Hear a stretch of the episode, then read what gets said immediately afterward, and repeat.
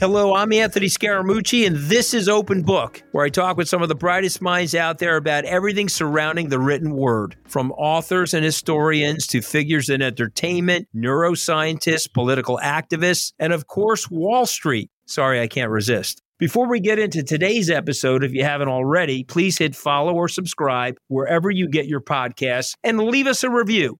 We all love a review, even the bad ones. I want to hear the parts you're enjoying or how we can do better. You know I can roll with the punches, so let me know.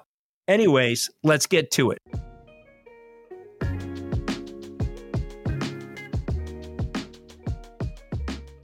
Now, Bill Cohen has written some great business books.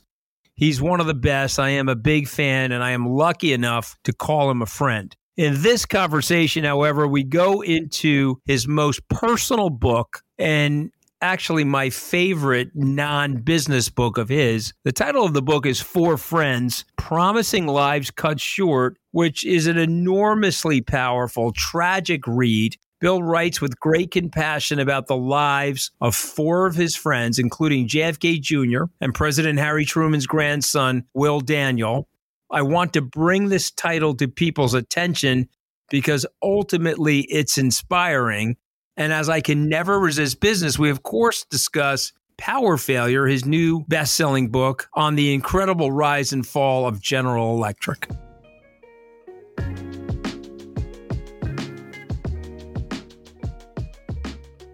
So joining us now is William D. Cohan. He's a multiple New York Times best-selling author, and we could talk about so many different things. But for today, we're going to talk about two of his books. I've read every one of your books, Bill. One of my personal favorites is Four Friends, so we have to bring that up. Four Friends, Promising Lives Cut Short, uh, which was a short book, but a brilliant book. And I want to talk about the humanity of that book. And then your recent New York Times bestseller, Power Failure, The Rise and Fall of an American Icon, which of course is the most amazing story about one of our greatest industrial companies, General Electric. And so, uh, first of all, welcome to the show. And uh, it's great to have you on. Great to be here as always, Anthony. With you, especially. And also you're writing now for Puck, where you own your own equity in Puck as a writer, which is super exciting. Where can people find your writing on Puck? Let's start there, and then we'll get into the books. Sure. I mean, uh, Puck dot news is sort of where you go to uh, read all of the Puck writers, uh, and then you can sign up for our uh, biweekly missives uh, to make sure they sort of come into your uh, email box. Now, it ain't free, Anthony. Oh, I'm a subscriber, brother. I I, I got all of you guys. I, I bought the whole rainbow of you guys, uh, and, and it shouldn't be free. The content is so good. You know, you have to pay sometimes. You get what you pay for in life. Um, I want to talk about your career as a backdrop to these books that you've been writing. I think one of the most interesting things about your career, at least for me, is that you were an investment banker. You worked in financial services for many years. And so not only do you have an outsider's objective journalist window into the industry, you were an insider. I, I think it was seventeen years. Tell us about your career, how you got started, and the transition into writing. Well, I... Uh...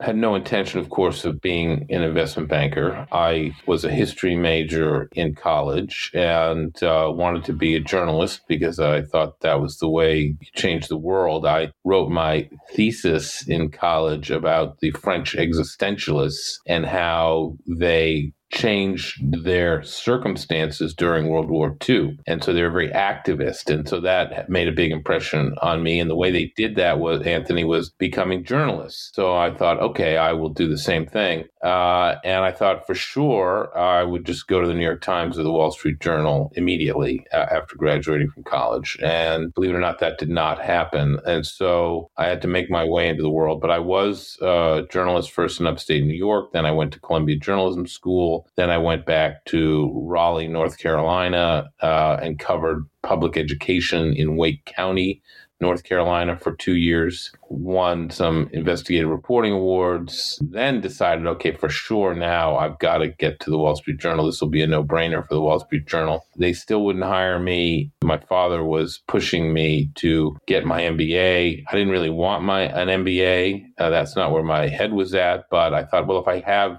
an M B A and a degree from uh, journalism school and awards. Then the Wall Street Journal will hire me, Anthony. And um, I did that. I got my M B A from Columbia, uh, graduated in nineteen eighty-seven. The Journal still would not hire me. All you had to do on Wall Street to get a job in May of eighty-seven was to be able to fog a mirror. Um And I could do that. Well, that so, explains my entire career right there. See that? I'm a mirror fogger. There you go. That's right. Uh, we both are, Anthony. We both came up at about the same time. And that's it. I got, you know, I thought, all right, well, if the journal's not going to hire me, I'm not, my journalism career is over. Uh, I'm going to go to Wall Street. And, uh, man, I got my first job, uh, you know, of all things, financing leverage buyouts at G E Capital uh, in New York City. Absurd as that was. I'd been, you know, I'd no background for that. No, no reason they should have hired me, but they did. And then, but you, like, you liked it though, right? Or you didn't like it? You liked it? Like it. Sure. I mean, yeah. you know, uh, it was, it was incredibly interesting. I mean, G E Capital was a fascinating place, and uh, G E was, uh, you know, obviously, you know, and then I wrote this book about it, but back then, you know, it was the hot place to be, and leverage buyouts were, I mean, it was just uh, incredibly exciting. My learning curve was astronomical. And, you know, I'm not saying I was the best investment banker ever. A lot of people have said I was not, definitely not, but, you know, I learned a lot from the inside, first about finance, and then about uh, M and A advice, and uh, Wall Street politics, and, you know, the Wall Street horse race. You know what those things are like. It's not for the faint of heart, that's for sure. Yeah, no, it's listen, it's a, it's, a, it's a super aggressive place, but I want to take you way back now. Um, you went to Phillips Andover Academy. Uh, this is in, it's a suburb in North Boston, I guess. How far is it from Boston? About thirty minutes by bus. Yeah, but it's it's north of the city, right? Northwest I have that right? of the city, yes.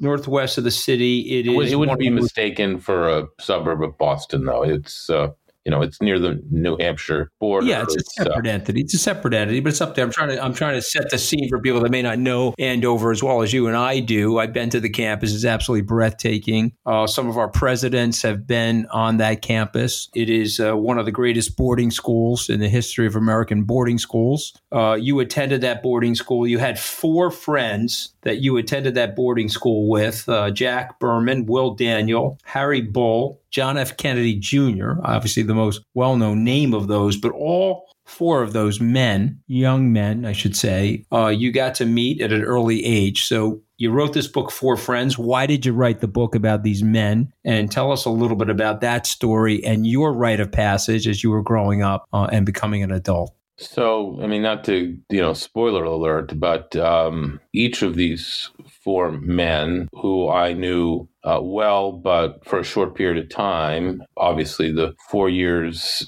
more or less, that we were together at Andover. And uh, this was a time, Anthony, before cell phones, uh, before social media, before it was uh, easy to keep in touch with people, you know, once you were no longer in their physical presence. Uh, as I like to say, you know, guys don't write guys letters uh, that often. So, you know, I knew them well and intensely at that time. And then, you know, we went kind of went our separate ways to college, to our early careers, et cetera. And unfortunately, uh, you know, sadly, each of these four guys uh, ended up dying young and tragically. And so, you know, that was something that sort of carried with me for many years. Do you have survivor? Do you have survivor's guilt? No, no, because, you know, I had nothing to do with their unfortunate, tragic deaths, obviously, but I but I knew them. They were my friends, and I did know them, and I more had lost touch with more or less with some of them. But, you know, I only knew them from that uh, period of time. And so, you know, occasionally I'd run into them, of course. I'd run into J F K Junior, you know, on the streets of Manhattan. But I wanted to know more about them. I wanted to pay homage to them and their lives, their short lives. Why, though? And by, and by the way, there's no way you can spoil this book, because I knew the ending of the book. The book is rich with a complex understanding of the human condition. And one thing that you and I both know, and I've actually learned a lot of this from you, and it's in this book, there's chance and circumstance, and there's so many things and variables that are outside of your control. You know, you don't pick central Massachusetts as a place of your origin, not saying that you wouldn't. It's a beautiful place, and perhaps you had a great childhood, but you, you know, you didn't pick it. You landed there. right. uh, from wherever we are all coming in from. Trust me, the uh, we we had a family motto in the Scaramucci family: let's keep the word fun and the word dysfunctional. So we had a dysfunctional blue-collar family beating the living daylights out of each other on Webster Avenue. But here you are, and you're writing about this. These guys didn't pick their lives. No. Uh, and yet they had this, uh, some cases halos, in some cases pitchforks, and they had things about their lives that I think affected them and perhaps led to their tra- tragedies. Do I have that right? Uh, you know, obviously, uh, right. I mean, uh, the, the, the tragic circumstances in each case were, you know, impossible to foresee or to expect, and many, in many cases, sort of wrong place at the wrong time. The stories are incredible. You know, the stories of how they got to Andover, the stories of what they did after they left Andover. I mean, but you know, you could say that John Kennedy Junior never had a normal life. He was the first and only child ever born, you know, into uh, a family that was living at the White House. So he was constantly on display. You know, his life was uh, completely abnormal. He was, you know, obviously incredibly handsome and um, fun, talk about fun to be with, but, you know, did things that were, you know, reckless, what I came to realize and fully appreciate, and piloting a plane that was beyond his capabilities on a very foggy, you know, hazy summer night was probably not the best decision uh, he ever made, obviously the worst. So uh, could, could that have been foreseen? I mean, possibly, but, uh, you know, I think it just goes to, Anthony, the fragility of life, which is something we all know deep in our guts and our souls, but we don't like to think about it very much. And I thought I would write this book as a way to get at some of those existential issues of our existence, getting back to, you know, my understanding and appreciation and respect for the ex- the French existential philosophers. So it's all kind of a piece, if you will. I'm going to go over the, these lives. I uh, won't give up the whole book, but I'll go over the lives for a second. You had Jack Berman. He's a child of Holocaust survivors. He's uh, the unfortunate victim of a rampage shooting in San Francisco, which I might add gave us the ten-year ban on the assault weapons, A K forty-sevens, yep. mm-hmm. uh, which expired in two thousand four, unfortunately, and we're still living, you know, twenty years later with the after effects of letting that law expire and that ban expire. Right, and we both know that over that ten-year ban, these mass shootings and the fatalities associated with them. Well, yeah, but during but the ban, they went down. ninety-four to oh four, the the Absolutely. fatalities went down. I mean, so we do know we can prevent these. We can reduce mortalities and fatalities. Well, why we're allowing this to persist uh, on literally yeah. a daily basis is the American. It's unconscionable to me. It's one of the greatest frustrations of our current political system that they have such indifference to this. You know, um, uh, Will Will Daniel, a grandson of President Harry Truman, he meets his demise by uh, getting hit by a taxi cab on Park Avenue. Yeah, I mean, Will uh, was a brilliant guy who was very conflicted about his upbringing. His not only was he a grandson of Harry Truman. His mother was Margaret Truman Daniel. His father was managing editor of the New York Times, Clifton Daniel. Uh, this is a guy who, you know, uh, Will could have done anything he wanted. He was very conflicted about his family and his privilege uh, and uh, was a bit of a lost soul. Um, you know, even into his forties, uh, had been you know, returning from a party at like two in the morning that he'd gone to in Brooklyn, going back to his mother's apartment on Park Avenue when, you know, he crossed the street at two in the morning and got hit by a cab. Uh, you know, very, very sad and a, a waste of, of, of yeah. great intelligence and well, great. A low key guy, the way you describe him, though, you know, he didn't he didn't thrust his uh, background or who he was in anybody's never. face, really, right? You know, never. Uh, unlike unlike John Kennedy, could, J F K Junior couldn't get couldn't away avoid from it, it right? right? Couldn't avoid it. Couldn't avoid it. Nobody knew that Will Daniel was uh, Clifton Daniel's right. son or Harry Truman's grandson, right? You know, uh, Harry Bull. He's the heir to the, his family's great fortune. Uh, he drowns with his two daughters on a sailing trip to Lake Michigan. Well, I mean, that's like the saddest thing you could possibly ever imagine. It just, you know, uh, uh, and, uh, you know, I interviewed his uh, widow, who I didn't really know. Uh, and just, can you imagine, even though the events that happened, you know, twenty, eighteen or twenty years earlier, you mm-hmm. know, sitting and talking to her in her Chicago suburban home and hear, you know, hearing her relive the stories and, and seeing the shrine that, that she had sort of built to him in the basement. I mean, it was incredibly moving and powerful and just shocking and tragic. Yeah. And again, young and, uh, you know, it's just one, of, just one of these things. So, you know, you and I, obviously, we're reasonably well read. We read Sophocles and Aeschylus and all these uh, tragic stories. And then, of course, we're faced with these in our life, right? Because this is this short life with uh, uh, mortality around us and our own mortality. Let's go to Jack Kennedy's son, John F. Kennedy Junior Uh, we had Carol Radziwill on uh, to talk about her book a few weeks ago. As you remember, she was married to Anthony Radziwill, who, who died of testicular cancer three weeks after John. John. Of course, nobody was expecting John to die. Uh, he was a very healthy, vigorous guy, uh, but Anthony had uh, was stricken with cancer for a decade. Um, but, you know, he's an iconic figure to me. You know, I, I remember him. I mean, he's a couple years older than me, but I remember him being on the cover of People magazine, Bill. And it was he was the sexiest man alive. He was a couple years older than me. And let's just face it, he was a he was a chick magnet. Okay, we'll just call it that. I don't know if you're allowed to do that anymore due to political correctness, but he was. Tell, tell us a little bit about him. Tell us a little bit about your interaction with him, your feelings towards him. Well, uh, you know, I he was a uh, a junior at Andover, what we used to call uppers. When I was a senior, uh, I was one of his blue key advisors. He was in my dorm. The reason he was in my dorm is because my dorm was next to the Andover Inn. Uh, he still had Secret Service protection at that time, being under sixteen during part of that time. And um, so the Secret Service was in the Andover Inn next door, you know, to pro- try to provide a, you know, a sense of quote unquote security for John. And so he was in my dorm and we just became friendly. Um, you know, everybody sort of wanted to be, uh, you know, around him, just magnetic, and, you know, physically and uh, personality-wise, just a lot of fun. And uh, yeah, everybody, you know, he was, I mean, an unbelievable draw for people. And so, I mean, I, we just became friendly through that year and uh, a little bit afterwards. And uh,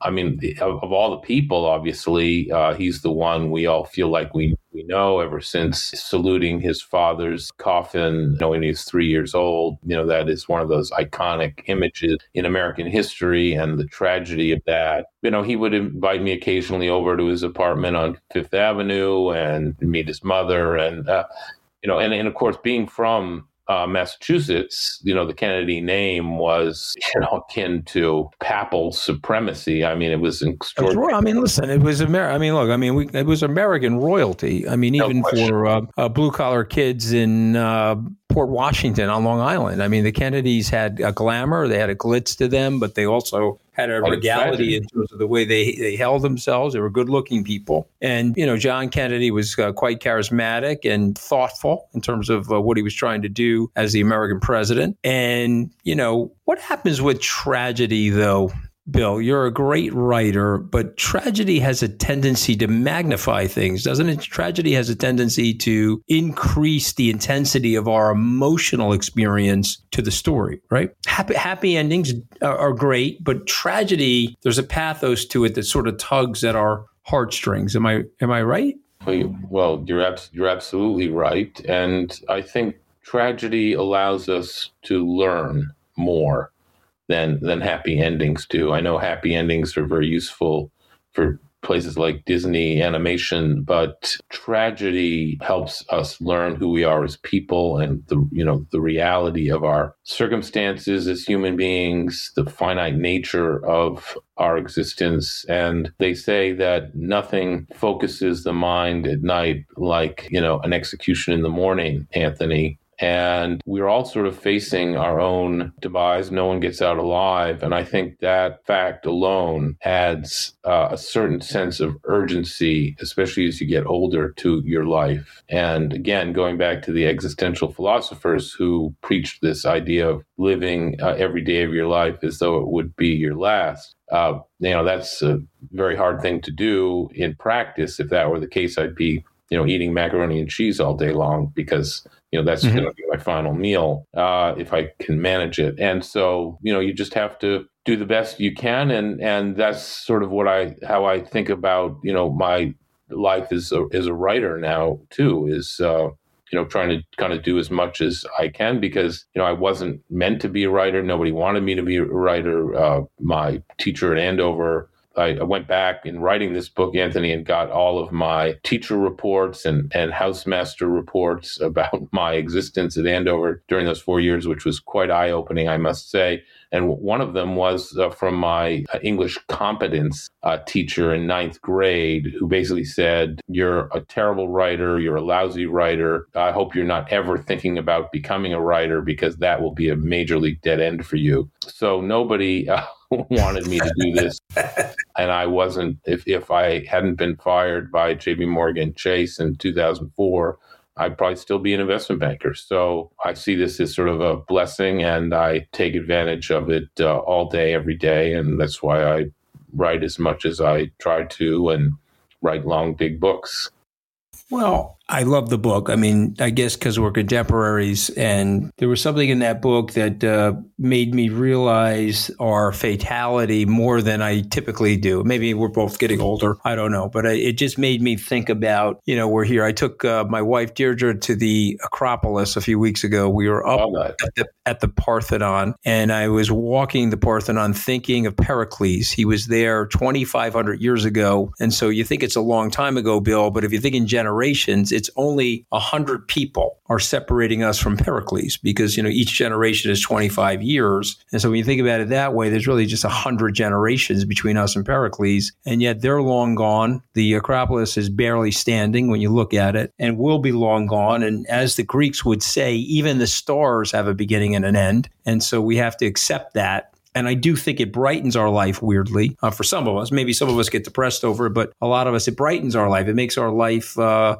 almost more exciting to live. It makes our life more vibrant, more the colors are more vivid. But I appreciate you writing this book. I wanted to talk about it today and recommend it to people for friends, Promising Lives Cut Short, because there's so much richness to the book about our humanity. I'm going to switch subjects abruptly to something you're really good at, Bill, which is writing about business and writing about the characters in business. I was first introduced to your writing uh, when you wrote the book about Bear Stearns, uh, which I thought was an amazing book. I mean, it, did you win the F T Business Book Award for that one? I get you won it for one of them. I'm I, not sure I won which it for one. My first book about Lazard. Lazard. Okay, yeah, I, re- I read that as well. I read the Bear Stearns book first, then I had to go back and read the Lazard book, and then of course I read the Goldman book and uh, so on. But let's go to Power Failure. You're writing about this company which uh, has been in our lives for. Let's call it the modern era of America. General Electric has been with us the whole time. Tell us about it. Um, the Economist said it was uh, one of the best books in two thousand twenty-two, New York Times bestseller. Tell us about it. Why write it? What, what, what do we don't know about G E that you think we need to know? Well, as you said, um, uh, Anthony, it's an uh, iconic company founded in eighteen ninety-two. To in part through a merger. Uh, it was founded through a merger of Thomas Edison's company along with another company that was owned uh, and run by a guy named Charles Coffin, who became the first C E O of G E. G E has mythologized Thomas Edison in its D N A, and he certainly formed one of the two strands of the D N A, but he didn't want the merger. Uh, it was forced upon him by uh, the big-time bankers at that time, a guy named J P Morgan and another guy named Henry Villard, who was the C E O of Edison's company and had been a train, a railroad mogul, and then the venture capitalists in Boston that were backing uh, Coffin's company. So, I mean, right from the get-go, Anthony, you've got sort of this M and A overlay, this money men overlay that created this company and made it a dominant force in American life. And, you know, you, you have this incredible history of the company led by, you know, these quote-unquote great men leading up to Jack Welch. And, and one of the things that Uh, I really sort of have taken to heart, you know, Charles de Gaulle once said that graveyards are filled with indispensable men. And, you know, I always think about that. And it not only does it tie into my Four Friends book, but, you know, even my book about, you know, Lazard, when I was at Lazard, I mean, you know, Felix Roedin and Michel David-Bay were ruling the roost. Now they're both, you know, in the graveyards, and they seem so powerful and so compelling. And, and, you know, we, we lived sort of in fear of them. And so, you know, Jack Welch is now passed, even though, you know, I was fortunate enough to spend many hours with him, interviewing him about his life and what he was trying to do at G E and what he accomplished at G E and what some failures were that led to the company's downfall. And so I just thought it was this incredible story, Anthony, of the rise and fall of one of the great American companies, one that, uh, you know, helped define the era of American capitalism in the twentieth century. And just to show you Uh, how, again, fleeting things are, even though you think they'll be around for forever. I mean, uh, Joseph Schumpeter, the Austrian economist, talks about creative destructionism, and, you know, the seeds probably of G E's both rise and its fall were implanted, you know, right from the start in eighteen ninety-two. And I found that just fascinating and riveting. And I thought it was, having worked there, having uh, worked at G E Capital, uh,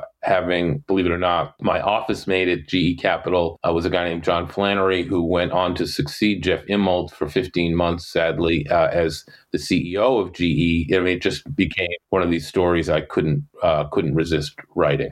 What's so special about Hero Bread's soft, fluffy, and delicious breads, buns, and tortillas? Hero Bread serves up zero to one grams of net carbs, five to eleven grams of protein, and high fiber in every delicious serving. Made with natural ingredients, Hero Bread supports gut health, promotes weight management, and helps maintain blood sugar. Hero also drops other limited edition ultra-low net carb goodies like rich, flaky croissants and buttery brioche slider rolls. Head to hero dot co to shop today. You know, the reason I'm smiling, you're listening to you talk, is that, uh, you know, G E, I was at a speech, Allen and Company, at the Sun Valley Conference, year two thousand. Warren Buffett gave a speech about the ephemeral nature of corporations. And he basically said that, uh, take a look at this list. And nobody recognized the list. He said, okay, well, that was the Dow in nineteen hundred. It's one hundred years later now, two thousand. Uh, and there was one name on the list that we all recognized, which was General Electric. Of course, Buffett pointed out that it was taken out of the Dow temporarily. temporarily in the twenties, put back into the Dow. And he was making the case that there's been no company since the origination of the Dow thirty stocks that's actually stayed in the Dow thirty. It's had been a constant circulation as times changed and corporations change. But but what happens? Is it like an empire? Is it like a uh, a family? You know, the expression, your shirt sleeves to shirt sleeves in three generations. Is it uh, a cultural thing? Is it a circumstantial? Do we personalize things that are situational? Do, does technology change? Or do you think it was something devastatingly flawed about General Electric's culture? Well, I mean, I think there was an aspect to all of what you just mentioned that resulted in uh, the downfall of the company, which is now being split up and never more. Um, look, I think part of it is the that the age, the great age of conglomerates is is over. You know, so uh, once upon a time, you know, investors loved conglomerates. Now they don't love conglomerates, and so I think the support wasn't there from the investor community. But the, the real uh, catalyst for the downfall, I think that the G E, because it was so iconic, and because it was in many ways a combination of Apple and Microsoft and Google, you know, rolled up in, in, into one for a very long time. It was an amazing technological leader in this country um, for a very long time, and still uh, is an important technological uh, leader. Uh, but what I think none of us really fully appreciated, although I did since I worked there, was that G E, in addition to being, you know, a leading manufacturer of, you know, healthcare equipment and jet engines and power, electricity generating plants, et cetera, et cetera, et cetera, on and on and on, was that it was a very large uh, non-bank bank. It was a very large uh, unregulated financial institution that relied on the short-term uh, financing markets, the commercial paper markets, for uh, a lot of its capital. And then it would it did the exact same thing, Anthony, that we just saw in spades with Silicon Valley Bank. It, it borrowed short and lent long, the classic mistake of uh, lending institutions and financial institutions. And I think that while uh, Jack Welch, who really created, I mean, it was around before Jack, obviously, but he really exploited uh, the opportunity, the financial opportunity that, that G E Capital presented to G E. He literally got off on arbitrage. arbitraging G E's triple A credit rating, its ability to borrow money very cheaply, just above treasuries, and then lending it out and making a lot of money uh, on, on lending it out and being expensive too. Uh, you know, we used to get warrants, stock uh, in the deals that we financed, just like Mike Milken did at, at Drexel Burnham. And, uh, you know, he told me that it was a lot easier to make money from money than it was to make money bending metal into, uh, you know, an aircraft engine. And of course, course, he was absolutely right, and it became something like fifty percent of G E's profits. The problem uh, became, of course, like it did uh, across the spectrum in two thousand seven and two thousand eight, is that while I think Jack understood the risks at G E Capital and uh, had people like Gary Wendt and Dennis Nayden in charge of G E Capital, who really understood what risk-taking was all about. Jeff Immelt was a different animal. He was um, um, a more of a marketing guy. I don't think he really, in his heart of hearts, understood the risks that were lurking at G E Capital, especially when the shit hit the fan, uh, as it did across the board in two thousand seven and two thousand eight. And uh, that's what became the catalyst for the downfall of Of, of G E. People, you know, were focused on the Wall Street banks in two thousand eight, as they rightly should have been, and on the car companies and on the big insurance companies like A I G. Most people don't even realize that G E almost went down the tubes. G E Capital almost filed for bankruptcy twice. And if Jeff Immelt hadn't gone to Hank Paulson and Sheila Bair at the F D I C and begged for a bailout, G E was not part of the TARP. They had to beg for a special uh, situation bailout, access to financial lines that the Fed and the Treasury are making available. They, they got they got Buffett to make an investment as well, right? They got Buffett to make an investment, just like he did it in in in Goldman Sachs and in Bank of America.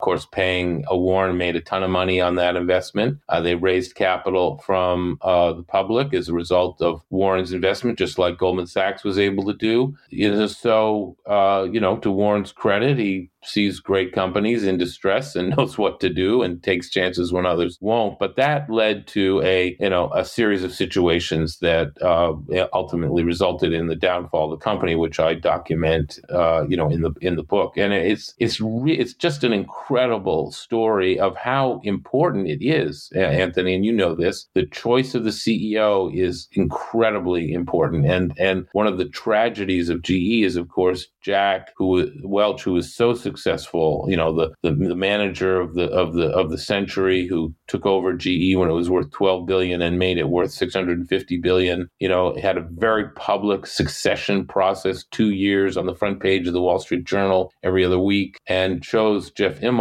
And the first thing out of his mouth when I sat down with him at the Nantucket Country Club in August of whatever it was, two thousand eighteen, was, you know, I I fucked up. He literally said that to me. I fucked up and I chose the wrong guy to be my successor. And, you know, there are consequences for those decisions. Could Jack Welch have kept that company together? You know, I get asked this, uh, you know, a lot, and it's one of those hypotheticals we'll never know the answer to. But I believe Jack uh, understood better than Jeff the risks that were embedded at G E Capital. I believe that Jack got rid of Gary Wendt because he thought Gary, you know, was too ambitious and embarrassed the company with his divorce. Of course, Jack embarrassed the company with his divorces, but put that aside. Jack uh, was a big Dennis Nayden fan. Jeff was not a big Dennis Nayden fan, got rid of Dennis Nayden. And I think that Jack would have uh, listened. You know, there were people warning Jeff Immelt uh, about the risks embedded at uh, G E Capital long before the two thousand eight financial crisis. People like Bill Gross, the bond king, people that Jeff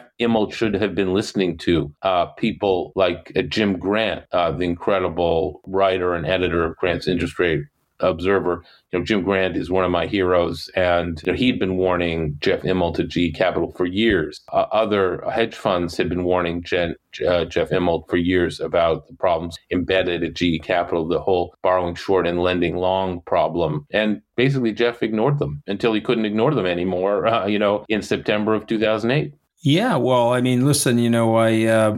I read Jeff's book. I think you had the opportunity to interview Jeff, right? You sure. interviewed him, right? You know, hours, and, so, and read his book, yes. Yeah, yeah, yeah. So, I mean, listen, I mean, you know, some of it, uh, you know, you get caught up in things. You know, you get blindsided by certain things. You know, I've I've made mistakes in my career. I went to go work for Donald Trump. I didn't see the full-on malevolence there. Uh, other people are will chastise me for that. That's fine. I accept the criticism, but at least I'm able to own it. I think one problem that people have in those positions, they have a hard time owning or being accountable for the mistakes that they're making. And I think the reason your books are so well done is that you elucidate what people do right and wrong, uh, and they it, it helps you fast track the learning curve, if you will, Bill. You know, where you like, you know, the more self-aware you are, the more you can acknowledge your frailty, the better off your career or is going to be, but also your mental health. And so there's so many reasons why I love your books, but those are some of the main ones. Uh, you're an M and A guy. Jack Welch, reformed former former M and A guy. Jack Welch made a thousand deals in twenty years. It's just sort of unbelievable. Did, did that make the company too big? Well, you know, in, in part, I mean, he was buying companies and selling companies all the time. I mean, it was basically he and Larry Bossidy were like the original L B O guys. I mean, they were like their own corporate L B O firm, buying and selling uh, companies, you know, all the time. Uh, it did make the company very big, but it also, you know, created a tremendous amount of shareholder value. So, I mean, it's hard to necessarily criticize that. Um, you know, when Jeff took over, he got out of businesses that he didn't like, that he didn't think were right for G E, and he tried to focus it down on what he thought was important. And, you know, again, that gets back to the importance of the choice of a C E O. And, uh, you know, because the C E O is the one in charge, as he should be. And to your point, I, I do think it's it's hard. It's hard along the way. In fairness to Jeff, it's hard along the way. He's, you know, he's an honest guy. He's an honorable guy. He tried to do the right things. He thought, you know, what he was doing, he thought was right. And again, getting back to the importance of the choice of the C E O, because that's the strategic direction of the company is set by the C E O. And, you know, whether to go forward with an acquisition, even if the price is getting too high or not going forward, all those decisions are made by the C E O. The board has the illusion of authority over the C E O, but I think it's more of an illusion than than anything else. Although, you know, necessary, the board can make uh, the tough decisions to get to get rid of a C E O, which they did in in Jeff's case. Uh, Uh, but it's hard along the way to realize, to, to, to come to the conclusion that the things you are doing incrementally on a daily basis are putting the whole company at risk on an existential basis. And so I know that's hard to do, but, you know, you really have to be very willing to listen to people who don't agree with you and hear their point of view, especially when they work for you and you're paying them a lot. And I think that Jack was much better at that than Jeff was. And I think that became a, also a fatal flaw for Jeff. So fascinating. So, so Bill, I have five words or statements, and I want you to react to them sort of like in a quick fire fashion. Okay, you ready? Yes, lightning round time. Okay, ready? Lightning round time. Yeah. Duke University. I love the place. I wish it loved me as much as I loved it. I wrote a book about the Duke lacrosse scandal that um, they kind of can't forgive me for, although I don't know why. Very proud to have gone there, proud to be associated with that place. Yeah, I was asked to resign from the Tufts Fletcher School of Law and Diplomacy because twenty-six students uh, didn't like the fact that I worked for Donald Trump. And so the uh, President, Tony Monaco, said, bye-bye. I said, okay, no problem. So I left. Yeah, I got it. So I, I have that same uh, strained relationship with my alma mater. Bear Stearns. I mean, what what an incredible story. Probably the most incredible uh, story for a firm that had been eight, around for eighty-five years, was so iconoclastic, so unique on Wall Street, so many interesting characters, to disappear in a week and how that happened. You know, that's just one of the most incredible stories in Wall Street history. And I, you know, competed against Bear Stearns. I almost went to work there. Uh, I have a lot of friends who work there. To, to to be able to write that story, Anthony, to be able to interview the people who were, you know, intimately involved with what happened there, was one of the great privileges uh, of my life. Yeah, it was a great, it was an amazing book. Lazard Frere. well. I mean, Lazard, I mean, I always, I'm a big Francophile. Uh, you know, I went on my honeymoon to Paris. I I studied, you know, as I think I've alluded to it several times now, the French existential philosophers in the original French, which meant that I got about five percent of what they were saying till I read them in English. I've been a Francophile. I love France, love France. I'm proud to say that. Yeah, uh, and, me too. Our, you know, there are there are our oldest friends, Bill, the French, you right. know, and uh, we have our differences, but uh, c'est la vie, as they say, right? We exactly. can still love each c'est other la vie, c'est la guerre. And have, have our differences. I I always wanted to work there because uh, I got it in my head that, that that's where I wanted to work. It was mysterious. They didn't they didn't recruit on campus. They didn't recruit M B A. I was the only associate hired in uh, the year I was hired in nineteen eighty-nine. I recount, you know, the story of how I got hired in the book, which was kind of a fluke. It was an incredibly strange place to work, but the characters running around there were unbelievable. Again, another privilege to be able to interview all those people. They don't like me either, Anthony, the people who run right. the firm now. You, you know, you're an iconoclast. Bill, nonconformists are generally disliked by conformists, right? I mean, just the nature of the beast. You can you can live a great life, have your intellectual thoughts, independent freedom, or you can be liked, make a decision. You know, I decided that I'm going to go renegade, go rogue, build my own career, my own conferences. That's why we're my friends, own- Anthony. Yeah, exactly. Karen said the same thing so well the other day. She articulated this too. Right. Well, this is why I respect her, and she's uh, uh, she's always welcome on my show, and vice versa. I mean, my my thing is we have to we have to be that way for our kids. I believe that. I've got five children. I want to show them that there's a way they can live where they can actualize a level of their personality. And and believe me, I've got my faults, and they've been they've been on stage. My my faults have been parodied on Saturday Night Live, but that's life. I'm taking the risk, and I'm willing to deal with the consequences. My last one, ready? Wall Street. Wall Street, Bill. You know, uh, a book that I wrote that doesn't get much attention called Why Wall Street Matters. It's a very thin volume. Oh, I remember that one as well. Yeah, it's a short book. It's a lot short like book. Four Friends. It's a right. It's a smaller book than your usual ones, yeah? And, mm-hmm. uh, you know, I recommend it to anybody who's thinking about working on Wall Street, uh, if you can find it. Uh, look, Wall Street is an essential part of the world economy. Where the whole world has gone capitalist, uh, Anthony. Mm-hmm. You know, it's not even a question anymore. So, yeah.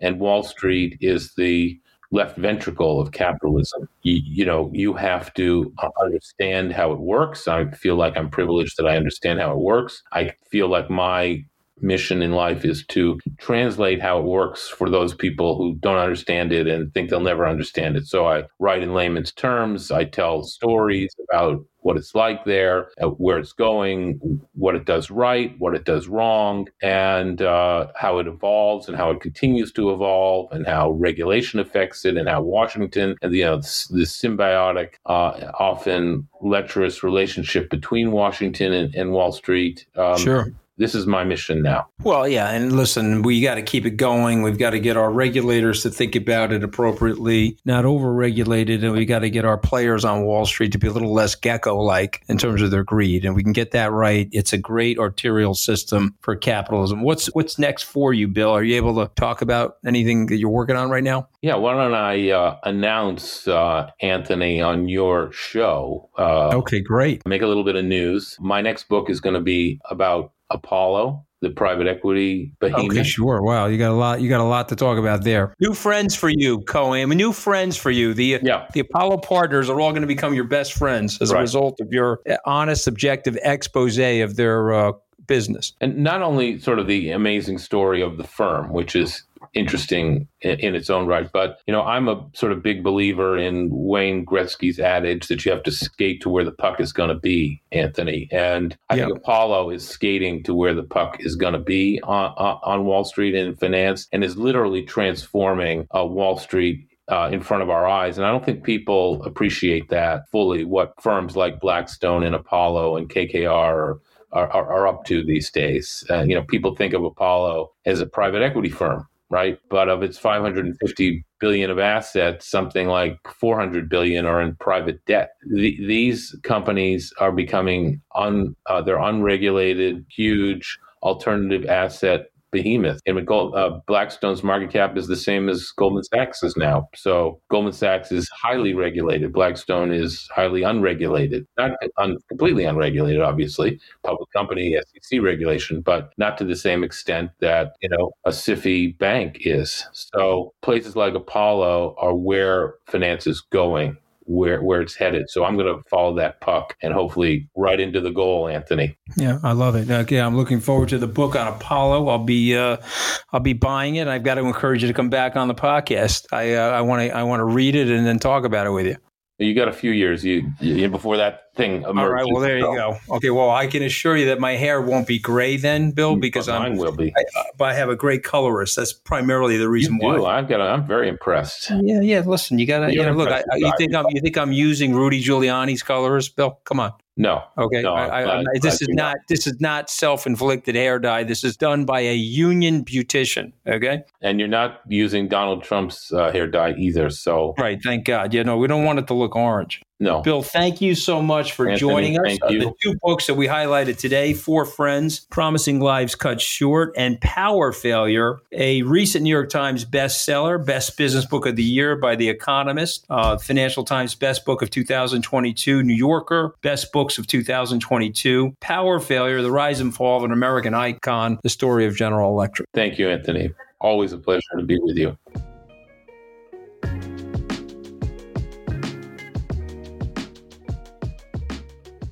As Bill said, and I often repeat a line from Mel Brooks about relaxing, none of us get out of here alive. I think Bill wrote this amazing book about his friends whose lives were cut short for various reasons. Some of that had to do with their family. Some of it had to do with their risk taking. Uh, but by and large, it was a group of people that had great potential. Uh, and yet, as Bill and I sit here twenty years, and in some cases twenty-five years after the deaths of some of his friends, we have sadness because we realize how much of their life and all of these great things that we've been able to experience in our lives that they've missed. Of course, none of us can predict our future or what our fate is. Uh, but what I loved reading in Bill's book was the compassion. What I loved reading was the stoicism. And so, unfortunately, we can't interview Marcus Aurelius, the great Roman general that wrote the book Meditations. Uh, but we have great writers like Bill that we can interview that capture the same spirit of understanding the fragile nature of life, the fragile nature of the human condition. And no matter what our riches are, our family lineage, the different privileges that we've been born with in this life, we are all given our set of problems. We have to witness our own demise. We have to witness the demise of our friends and loved ones. And of course, as Freud said, this makes us at times hysterical because we're the only animal on the planet that, I mean, maybe the elephants to some extent, we're not sure, but we're the only animal on the planet that recognizes its own death. And so with it comes a lot of hysteria and unfortunate sadness. So uh, love that book. I encourage people to read it. It's a great philosophical, earthy anchoring to the importance and the meaning in life. And, uh, you know, listen, that was a phenomenal book. Power Failure, another great read, much longer book. Jack Welch, well, I mean, what a character. I frankly didn't go into the Ken Langone interviews with Bill. Uh, I'm going to pat myself on the back here for a moment, if you don't mind. I, I introduced Ken to Bill. Uh, Ken is typically skeptical of journalists. He's now gone on to become a very close friend of Bill Cohen. And I've got to tell you, the interviews in Power Failure between Langone and Bill Cohen are enjoyable. You will laugh out loud if you decide to read the book. Uh, so I, I don't I don't want to miss that treat in my closing remarks. Um, but if you enjoyed this chat with Bill, uh, then make sure you read his other books. I'll be holding tight for his next book on Apollo Management, the legendary private equity firm.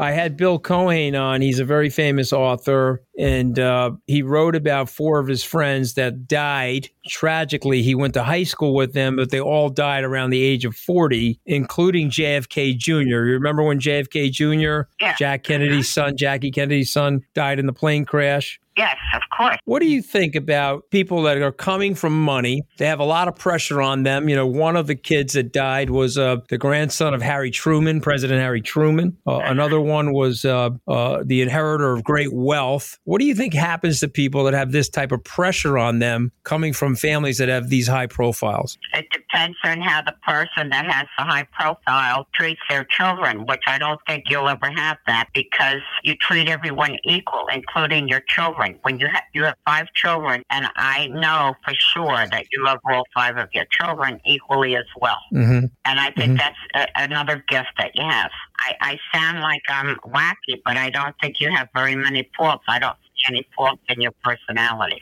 All right. All right. You're very sweet to me, Ma. You know, I love you too. All right. Let me ask you this. You remember Jack Welch from General Electric? Yeah. What'd you think of him? I never really read about him or anything, so I can't really give you an opinion. What did he do?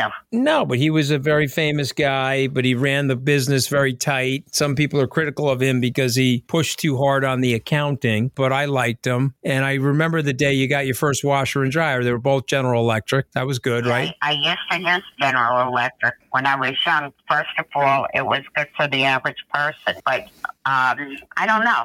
Mm-hmm. I, my father was a hustler in his day, and he had many, many businesses. Mm-hmm. And I was raised very, very spoiled. And I have a son like you who has spoiled me immensely, and I can't thank you enough. And that's how I feel. I am Anthony Scaramucci, and that was Open Book. Thank you for listening. If you like what you hear, tell your friends and make sure you hit follow or subscribe wherever you listen to your podcast. While you're there, please leave us a rating or review. If you want to connect with me or chat more about the discussions, it's at Scaramucci on Twitter or Instagram. You can also text me at plus one nine one seven nine oh nine two nine nine six. I'd love to hear from you. I'll see you back here next week.